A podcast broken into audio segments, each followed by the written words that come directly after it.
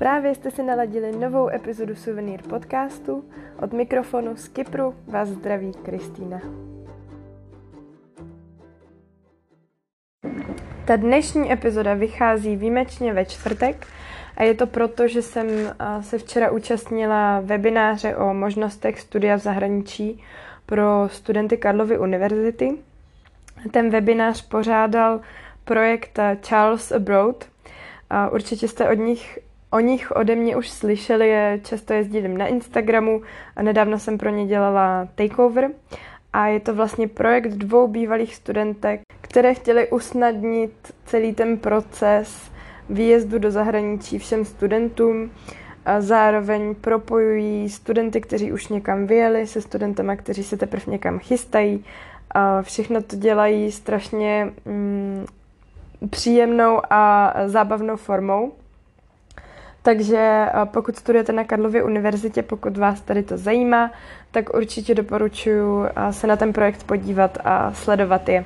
No a pokud by vás zajímal konkrétně tady ten webinář, eh, který byl takový úvodní, seznamovací, představovaly tam holky všechny možnosti, jaký jsou možnosti všech výjezdů a do toho to bylo proloženo zkušenostma studentů, kteří jsou aktuálně v zahraničí tak eh, ten záznam z toho si můžete pustit eh, na jejich Facebooku. Do popisku vám dám odkaz. Holky to pojali hodně originálně, hodně zábavnou formou, takže se nemusíte bát, že by vás jenom tam někdo zavalil eh, nudnýma informacema. Tak a teď už k dnešní epizodě, která bude taky o Erasmu. Chtěla bych vám tady eh, představit eh, několik důvodů eh, takových výmluv, který si studenti často říkají jako důvody, proč nemůžou odjet na Erasmus. Ale nejenom na Erasmus, i kamkoliv vycestovat do zahraničí na delší dobu. Jsou to takové ty typické věci, co vás drží zpátky, kterých se třeba nechcete vzdát a jsou to všechny ty důvody, které vám říkají, proč by to nešlo. Takže si tedy všechny ty výmluvy vyjmenujem a já vám potom řeknu, jaký je jejich řešení. První problém, který spousta studentů řeší, je nemám na to dost peněz. Protože samozřejmě eh, život v České republice je o hodně levnější v porovnání s většinou ostatních evropských zemí, kam studenti chtějí jezdit na Erasmus. A tím, že je v zahraničí život dražší, tak je pro nás často i těžší si tady na to našetřit. Takže tady to úplně chápu, protože ne každý má rodiče, které by ho mohli podporovat, nebo nechce, aby ho rodiče podporovali. A tohle je úplně naprosto oprávněná obava. Ale na Erasmus samozřejmě, jak všichni víte, dostáváte stipendium. To stipendium eh, se počítá podle toho, eh, z jaké země pocházíte.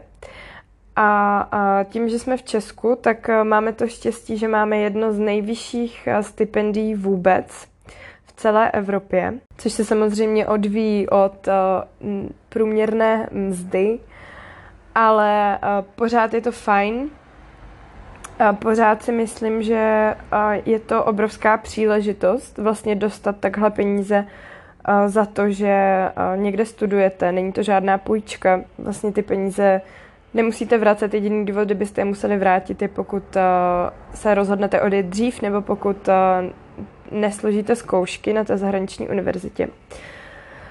No, další věc je, že ve světě, všude jinde ve světě je normální, že je studium na univerzitách placené. A v Česku vlastně máme univerzity zdarma, což je vlastně obrovská výhoda. A vy vlastně ještě můžete vycestovat na zahraniční univerzitu, která je placená, která je třeba soukromá. Ale tím, že mají ty univerzity mezi sebou dohodu, ta česká s tou zahraniční, tak vy tam nemusíte platit školné. A k tomu ještě dostáváte to stipendium, které vám pokrývá část životních nákladů. Já jsem se takhle třeba dostala na prestižní australskou univerzitu, kde bych nikdy v životě neměla eh, šanci si tam platit studium, protože to jsou neskutečné částky. Prostě tam semestr stojí přes půl milionu. a já jsem tam studovala zadarmo, což je vlastně úplně úžasná příležitost. Je ale pravda, že velmi často eh, to stipendium, to Erasmus stipendium eh, nepokryje všechny životní náklady, hlavně pokud chcete chodit občas na pivo nebo cestovat. Máte ale několik možností.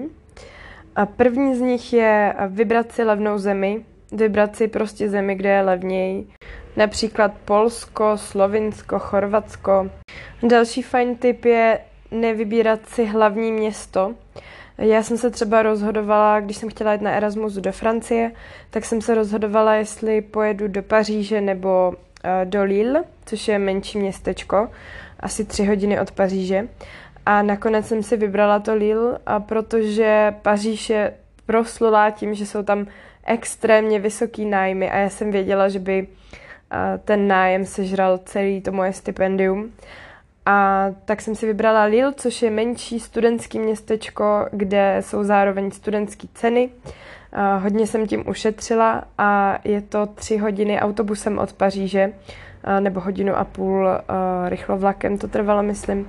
Takže jsem jezdila do Paříže třeba na víkendy, měla jsem tam kamarády, u kterých jsem spala, takže tohle mi ušetřilo velkou spoustu peněz a mohla jsem si ty peníze užívat trochu jinak. Další možnost je samozřejmě našetřit předem, ať už budete pracovat v Česku nebo pojedete na léto pracovat někam do zahraničí, kde si našetříte o hodně víc nebo požádat rodiče o půjčku nebo o podporu. No a nebo si můžete během Erasmu najít brigádu. Mezi nejčastější studentské práce patří třeba hlídání dětí, nebo můžete doučovat angličtinu. A můžete si najít i nějakou online práci, protože samozřejmě pokud jste v zemi, kde se nemluví anglicky, tak pro vás může být obtížnější najít si něco jako práci v kavárně nebo v restauraci právě kvůli té jazykové bariéře. Takže můžete zkusit najít si i práci online. Záleží, co umíte, co vás baví, třeba dělat překlady, doučovat angličtinu, taky můžete online, nebo třeba psát články, nebo něco z oblasti IT. Ale já si myslím, že v dnešní době už se dá dělat online skoro cokoliv. Moje kamarádka Terka, kterou jste mohli slyšet v podcastu Erasmus během pandemie, která byla ve Finsku, tak před odjezdem na Erasmus zrovna nastoupila do nové práce, ale vůbec neměli problém s tím, že když odjede, bude pracovat dál online. Bude vlastně na home office celou dobu, takže si tu práci mohla udržet. Takže všechno jde. A pokud si budete hledat brigádu na Erasmu, tak uh, bych vás chtěla ještě upozornit na to, že ten jeden semestr, čtyři měsíce, je opravdu krátká doba.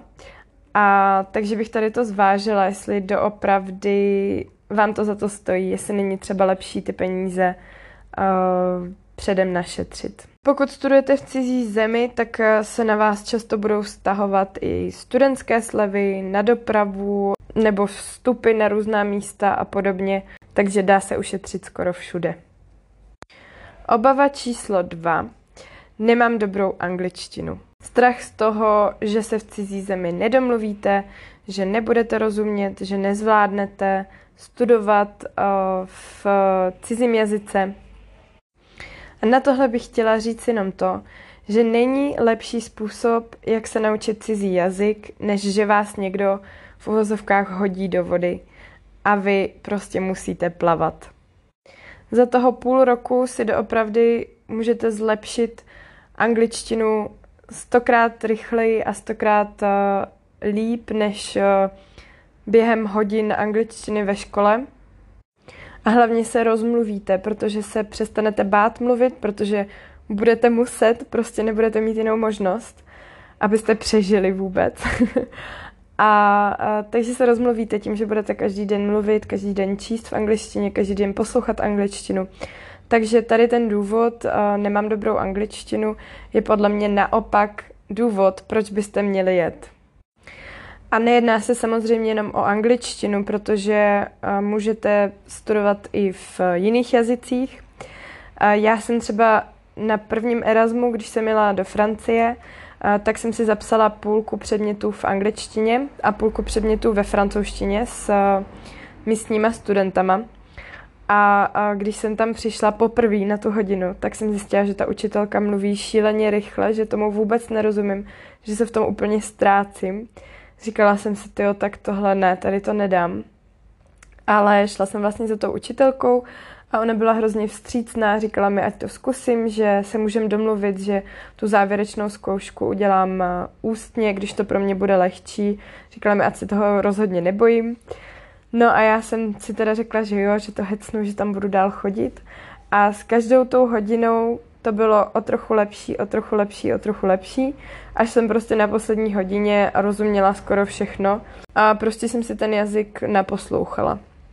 Bylo to těžké, protože jsem byla v té třídě jediný zahraniční student, jediný, koho rodný jazyk nebyla francouzština, ale i ty místní studenti byli strašně nápomocní, dávali mi potom svoje poznámky, třeba to, co jsem nestihla a tak podobně. No ale tohle samozřejmě můžete udělat jenom pokud už máte nějakou znalost toho jazyka, pokud máte aspoň tu B1, B2. A, ale pak se stává, že třeba odjedete do země, kde nejsou vůbec předměty v angličtině a vy neumíte ten jejich jazyk. A tady se často dá domluvit s učitelema tak, že vám dají individuální studium nebo individuální plán, pošlou vám nějaké materiály a vy na ty hodiny potom vlastně nemusíte chodit a jenom vypracujete nějaký projekt nebo napíšete test, prostě se domluvíte s tím učitelem individuálně. Ale tohle taky upozorňuji, nejde vždycky. Vždycky si to ověřte, domluvte se s tím konkrétním učitelem, s tou konkrétní univerzitou. Obava číslo 3. Zkomplikuje mi to studium a já nechci prodlužovat. Některé univerzity jsou vůči výjezdům do zahraničí vstřícnější, některé méně vstřícnější. Může se vám stát, že na té zahraniční univerzitě nenajdete žádné ekvivalenty k předmětům, aby vám uznali ty předměty, které tam budete studovat. Většinou je to tak, že se to počítá jenom jako volitelné kredity a volitelné předměty a tím pádem vy vlastně nestihnete uh, odstudovat všechno v Česku a budete si muset studium prodlužovat. Podle mě stojí za to prodlužovat. Ale úplně chápu, že někdo třeba nemůže nebo z jakéhokoliv důvodu nechce. A v těch případech uh, to chce plánovat uh, ten zahraniční výjezd hodně dopředu. Dát si třeba jeden rok, kdy si dáte hodně intenzivní studium a uděláte si co nejvíc těch předmětů před odjezdem. Nebo se domluvit individuálně s učitelema v Česku a studovat třeba ty předměty dálkově. Mít nějaký individuální plán nebo se s nima domluvit jinak. Já si myslím, že tady po tom roce online studia uh, už by to neměl být nikde problém. Čtvrtý důvod. Něco mě tu drží a bojím se, že to ztratím. Třeba mám super práci a když teď odjedu, tak mi to místo nebudou držet. Nebo uh, našel jsem skvělý podnájem a když ho teď pustím, za lepší cenu už nic nenajdu. Nebo ztratím partu kamarádů, až se vrátím, tak oni si všichni najdou nové a já budu úplně mimo. Na tohle bych chtěla říct jenom to, že všechno dobrý na vás počká. Ty dobrý kamarádi vám neutečou, bydlení to je prostě jenom bydlení, najdete si jiný určitě. Život je prostě neustálá změna a občas se musíte něčeho vzdát, aby mohlo třeba přijít něco lepšího.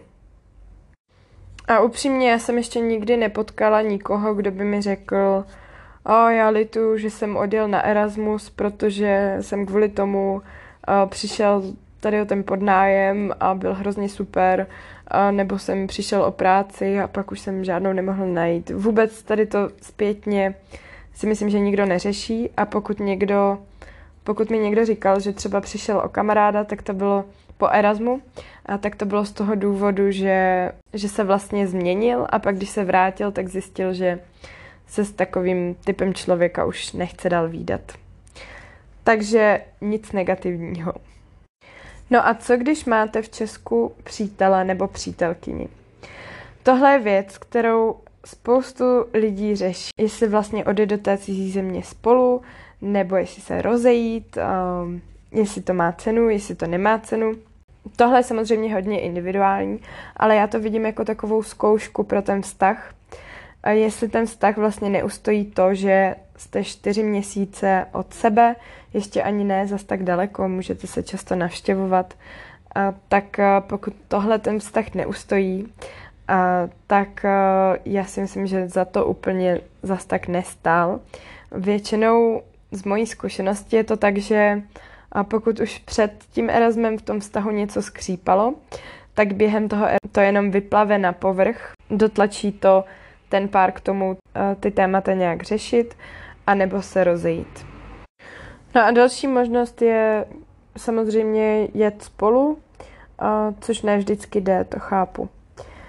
Na, na to, jak udržet vztah během Erasmu je expertka moje kamarádka Zuzka, s kterou určitě, až se obě dvě vrátíme do Česka, plánuju natočit podcast, takže se máte na co těšit.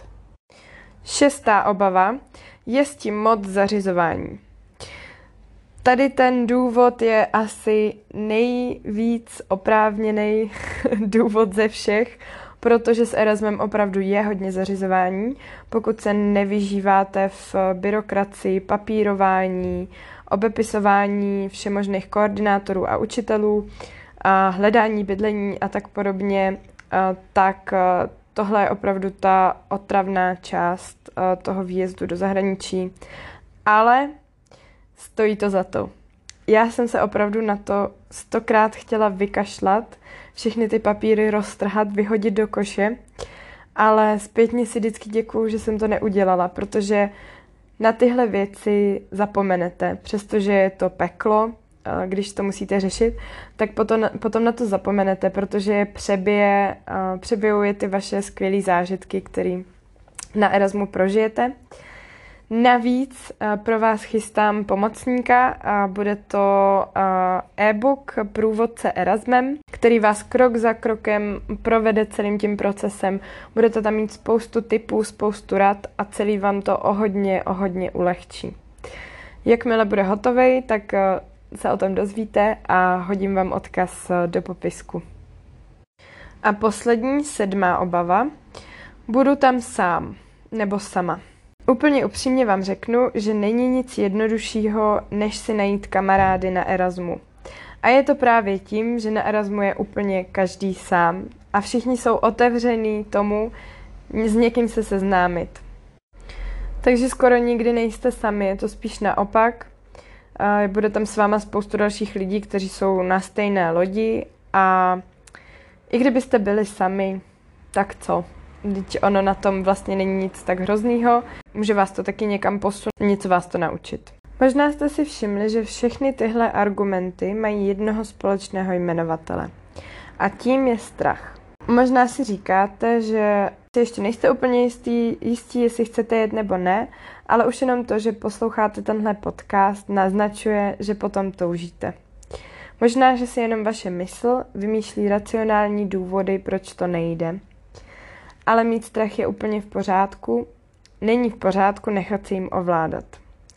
Na tohle téma jsem nedávno nahrála jeden podcast eh, Nenech strach, aby ovládal tvůj život, takže vám určitě doporučuji si ho pustit, protože zjistíte, že když vlastně všechny tyhle strachy vyslovíte nahlas, tak nic z toho tak strašné není. A pokud cítíte, že chcete jet, a tak bych vám radila, ať to neodkládáte. Nečekejte až do třetíku, nečekejte na magistra, nečekejte na doktorát, protože nikdy nevíte, co bude za rok. Prostě jeďte.